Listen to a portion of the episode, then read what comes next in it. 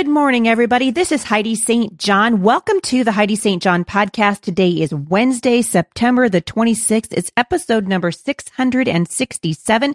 Today is typically the day that I go over the Mom Strong International Bible Study, and we're going to do that today. We're going to talk a little bit about the importance of launching our children out onto the battlefield. You know, the Bible gives us uh, very clear instructions as parents as to our responsibility in the lives of our children. But there comes a point which really the goal becomes to release them into the world. So we're going to talk about that along with a few things that are happening in the headlines. Stick around. I think you're going to be encouraged.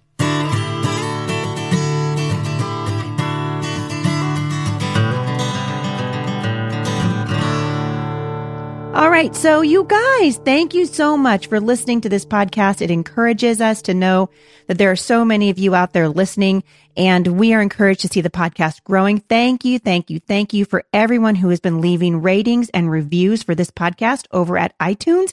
If you're encouraged by what we're doing here, we would be blessed and encouraged if you would share what's happening at the podcast with your friends on social media and help us grow the podcast. It's really our hope that we would see a generation of parents get off the bench and onto the battlefield for the sake of the next generation and for the gospel. Speaking of the next generation, you guys know that I've been watching very closely the Senate Judiciary Committee as it prepares a vote on the Brett Kavanaugh uh, nomination to the Supreme Court. And there have been all manner of parliamentary tricks happening. I've actually never seen anything like it.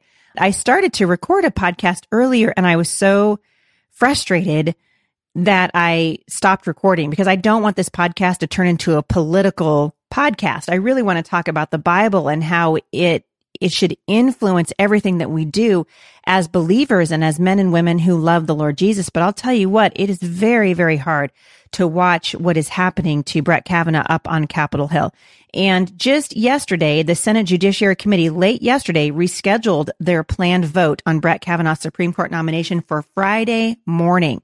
And so the day after tomorrow, one day after Kavanaugh and the sex assault accuser, Christine Blasey Ford, are expected to testify to lawmakers. Now, of course, anything can happen right? I mean, they're throwing everything in the kitchen sink at this guy. And so I just want to encourage you. I'm not going to go into all the details of it. I will say it makes me sick. I feel it's terribly unjust. And uh, in this country, we have a presumption of innocence until we're proven guilty. And now it seems the tables are turned and you're guilty until we prove you innocent, which is turning the judiciary system in this country on its head. And so this should matter to us. And I just want to encourage you to really be praying uh, for Brett Kavanaugh, for his family, for his wife and his children, for this nomination. The Bible is very clear about what happens to nations when they're ruled by people who are evil. And we want good judges in our judiciary on either side. I mean, honestly, don't care. You know, someone said to me the other day, you know, do you consider yourself a Republican or Democrat? And I'm like, I consider myself a values voter. It matters to me that we have good people, people of integrity in the judiciary, people of integrity in our, in the highest places in the land. Uh, I'm a values voter. If, if you tell me that you will not defend the lives of the unborn or you're for euthanasia or assisted suicide, I actually don't even, you look, you lost me right there. I don't even want to hear what your financial plan is because we can have the best economy in the nation. And if we don't protect our most vulnerable and if we don't care about what God cares about, then the Bible says that our nation will suffer. And that's the truth. And we need righteous judges. We need people who are in, you know, is even in their humanness, who uh, we do the ve- the very best that we can to promote people who are going to make good and wise and fair decisions. And so I hope that you will join me and our family and uh, our staff over at Firmly Planted Family and at Heidi St. John in praying for this Senate Judiciary Committee hearing on Friday morning to go forward and for the vote to go forward. So that's really what we're praying for. Also, I wanted to let you guys know that I will be in Washington, D.C. I'm actually really excited about this. I love Washington, D.C. I love the energy that's there. I love the history that's there. And I love the Homeschool Legal Defense Association, of which I will be keynoting their women's event for them this weekend. I'm very excited about that. Anytime someone lets me talk to a group of leaders it just fires me up because I know I'm talking to people who are going to influence other people. So if you guys think about me this weekend, you'd be praying about that. That's happening. We're also going to be taking a sneak peek at the uh, Museum of the Bible. So I'm pretty jazzed about that as well. And then on the 6th of October, which my daughter just pointed out is the one year anniversary of Bobby being released from the hospital. Can you guys believe it? I, I can't even believe it. The one year anniversary of Bobby being released from the hospital. And I will be doing the, um, my women's conference in Vancouver that is called Miracle Worker, the life changing power of following Jesus. If you're anywhere in the Portland metropolitan area or in Seattle or Tacoma or Salem, uh, come on down and come on up. Come on down, come on up from wherever you are. Come on over. Uh, we are going to have an incredible weekend on that Saturday, the 6th, and the night before. I think tickets are almost sold out for the night before. That is a special event that we do uh, every once in a while. This one will just be with our family and we're going to be singing with you guys and just kind of getting up close and personal and talking about what's going on in your life and praying over you and um, eating dessert because you know that's biblical. so if you're interested in that, I think we have a few spots open. That'd be a great t- place to just bring your girlfriend and come and just relax with us on a Friday night. And I think you guys are going to be super blessed. So we're excited about that. All right. We are in the last week of this particular study, Born on a Battlefield, Shepherding and Sheltering Children in a Time of War. And we've been talking about parenting all month long, right? Because parenting is sort of part prayer and part panic. so we should just be, we should just be honest because I can confess to both of those things. But as my children have gotten older, I've come to learn that the most important aspect of my job as a mother is found in knowing my purpose as a mother. And as Christian parents, our purpose carries with it one ultimate goal. And that is to see our children walking in right relationship with God. And so if we want that, we've got to be purposeful because our adversary is purposeful and because purposeful parenting offers us the opportunity to see beyond the battlefield. So this month at Mom Strong International, which by the way, if you haven't signed up there, I just want to encourage you to do that. We are almost 9,000 of you there. Thank you so much. That is a fantastic way for you to get into the Bible with us and also a really great way to help us keep this podcast on the air. And so we've been going through this series of parenting, shepherding children in a time of war, talking about how God sees children and how we should see them regardless of our circumstances and how we can experience the generational blessing that God has for us. And yes, there is a blessing. I know some of you guys are surrounded by little people right now and you're like, blessing, smashing. you know, you haven't slept in, in uh, two and a half months and you're frustrated and your kids are drawing in Sharpie on your bathroom walls when you're not looking. I'm here to tell you it'll get better. So hang in there. Little children need shepherding and sheltering, right? We shelter our children from what lies around them. We train them for battle with the truth of God's word. And there is a time for sheltering. And there is also a time for releasing our children into the world. And that's really what I want to talk about with you in the remaining minutes that we have here at the podcast today, because I think sometimes it's easier for us to helicopter parent our kids to death. Or uh, what was I just hearing lately? The lawnmower parents. Have you guys heard about this? The new, the new definition. Um, there's an, a brand new term called lawn mower parents. Have you guys heard about this yet? Because I just heard about it the other day and I was kind of like, I'm a little bit amazed. USA Today did an article on what they call lawn mower parent. And this is kind of the new helicopter parent of 2018. So listen to, listen to this. If you guys aren't sick of parent labels, you're going to be after this. So helicopter, free range, uh, tiger moms, you heard about them, the elephant parent, the parenting world teams with labels. And the latest label is a lawnmower parent. And USA Today says you don't want to be a lawnmower parent, but you probably are. Lawnmower parenting has made a swift rise in public consciousness thanks to a viral post by a We Are Teachers member, an online community of teachers. And so they say in raising children, this is the We Are Teachers, in raising children who have experienced minimal struggle, we are not creating a happier generation of kids. We are creating a generation that has no idea what to do when they actually encounter struggle. Lawnmower parents go to whatever lengths necessary to prevent struggle for their kids. Do you guys think that's true? So instead of preparing them for challenges, they mow the obstacles down so the kids won't experience them in the first place. And I, you know what? I've, I've seen that. So I was like, okay, well, right. I guess, I guess that's happening. And that certainly isn't what we want to do. Right. But I thought, man, like we really need one more label as parents. Uh, this gal, uh, Michelle Hannah Hudson said, I think everybody has been a lawnmower parent at one time, even teachers because they're parents too. It's a natural tendency to want to help kids, which she's totally right. But what we don't want to do is block their path to adulthood. So the problem is not a parent's willingness to help a child succeed. Uh, that's good, right? The problem comes from a parent's repeated efforts to eliminate any and all struggle so that children are ill equipped when they grow up and eventually life inevitably goes sideways because, you know, it will. It's going to totally go sideways. But you know what can help you, mom? The Bible. You know what can help you, dad? Knowing God's word because God has a heart for parents. So first Corinthians, let's go there. First Corinthians chapter 13. You guys are familiar with this chapter, right? Um, but I want to focus on a verse, just a, a, just a particular verse in First Corinthians chapter 13. And that is verse 11. It says, when I was a child, I talked like a child. I thought I was a child. I reasoned like a child. When I became a man, I put the ways of childhood behind me. And all month we've been talking about the precious responsibility we have to shape our arrows. An arrow starts out as an unwhittled piece of wood. And over time, with careful attention, that wood transforms into a beautiful battle ready arrow. And if it's time to let your arrow fly, which if your kid's 14, it's not time. 15, not time. 16, eh, not time. I think sometimes we get tired and we just we want to circumvent the process and so we we push our kids ahead you know we maybe push them two or three or four sometimes i've i've seen people push their kids even four grades ahead because the child is, is very smart intellectually, but almost always they don't have the emotional wherewithal to back that up. And I'm going to bunny trail for just a second and say, tell you guys a story of something that happened to me a long time ago when our oldest daughter was in kindergarten.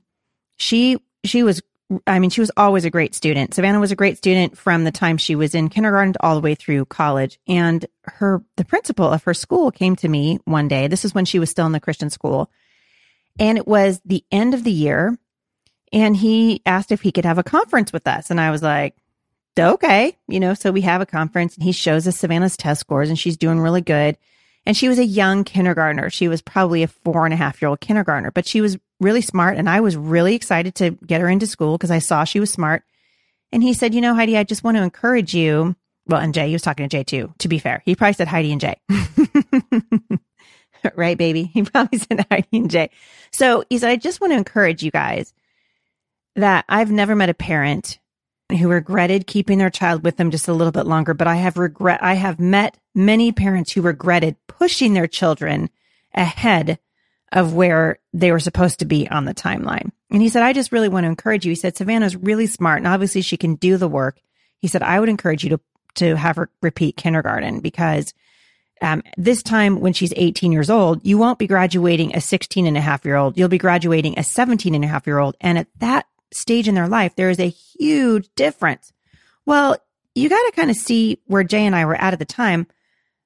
Savannah was our first child. And I was like, she's a genius. Like, why would I hold her back? I am so thankful that Jay and I listened to Bill's wise advice because he was right. There is a huge difference between a 16 year old child who's almost 17 and a 17 year old child who's almost 18. And he was right. We never regretted holding her back. And so we had her repeat that year of kindergarten. And even though it kind of hurt my ego a little bit, and I was, you know, I'm going to tell my friends, well, Savannah's going to go through kindergarten again. You know, I told them, oh my goodness, you guys, I'm so glad that we did that. And so I want to just encourage you. I'm not talking about pushing your children out of the quiver and shooting them before they're ready. On the contrary, I'm saying if it's time to let your arrows fly. And you have to know that it's time. If it's time to let your arrows fly, or even if you're in the throes of having little ones at home, lean in because this matters no matter what season of parenting you're in. So even though Savannah was little, my vision for what her life would be like when she was older was being formed and her principal really helped me get a right perspective. And so the final task that God assigns parents is that of releasing their gro- their grown children. So launching their arrow into the adult world. And I'm telling you what from experience, you guys, this is one of the most difficult seasons of parenting. uh, because we pour so much into our children and then we watch them stretch their wings and find their own way. Sometimes they, they stretch their wings and they crash into a building or they stretch their wings and it doesn't work or they stretch their wings and it does work. And then we just miss them like crazy. And it's a tough, it's a tough season and we can handle our children wisely. Uh, and we can parent them with godly intention. But if we're unwilling or unable to release them into the father's care and then allow them to walk even when they stumble, into adulthood, we can unwittingly set them up for failure and frustration. And I really think that's kind of the heart of the USA Today article. I mean, they were talking about, you know, these lawnmower parents, and that's really what they're saying. Uh, I, I read a quote uh, in the article and it said, We don't want to see our children fail. We want to set them up for success. Um, and then she added that that might mean parents would consider their child's future sometimes we have to think about what that success means. And really, you guys, forget the USA Today article. Really, that's what the Bible's saying. That's what God's word is teaching us that our responsibility is to train them and then is to let them go. And you don't want to know how to do it. You engage them at every stage. Do you want to know the weak points in your arrow and offer strength and wisdom? Engage with them every day. Search out their hearts with love. Ask God for wisdom to see beyond their temporary struggle to the eternal issue. We want to be watching always for what is, what is the heart of my child? How can I shape and encourage my child in every stage that there's, that they're at? So in other words, if we see a fruit of art, so we might, you know, I'm watching my little grandson Noah right now, right? Who is kind of, he's, he's, uh, stretching his little tiny wings. He's got little tiny five year old wings and he's stretching his little tiny five year old wings. And sometimes he thinks that that stretching is to tell Mamsie, no, I'm not going to do that. Well, he learns really quickly that no, there's a good way to stretch your wings and a bad way to stretch your wings. But what we want to do with our children is look for what is the root behind that behavior. If we're always dealing with the fruit or not with the root, then we miss it. So how do we see the root behind the fruit? We engage with our kids. And I think a lot of parents today are struggling to engage with their kids. We're struggling to engage with them in conversation. It's a whole lot easier to just get on Facebook or YouTube or turn on your television or um, you know, almost everything we do now, unfortunately, seems like it's driven by something electronic, which grieves me on a hundred different levels. And I think a lot of parents are struggling to engage their kids in conversation. It's not really even for lack of trying. You know, like sometimes we ask our kids, you know, how are you doing? How was your day? And a lot of times our efforts yield kind of a shuffle and a muffled, you know, okay, but can I just encourage you guys? Don't give up. Persevere, stay constant. Uh, life changing conversations don't just happen.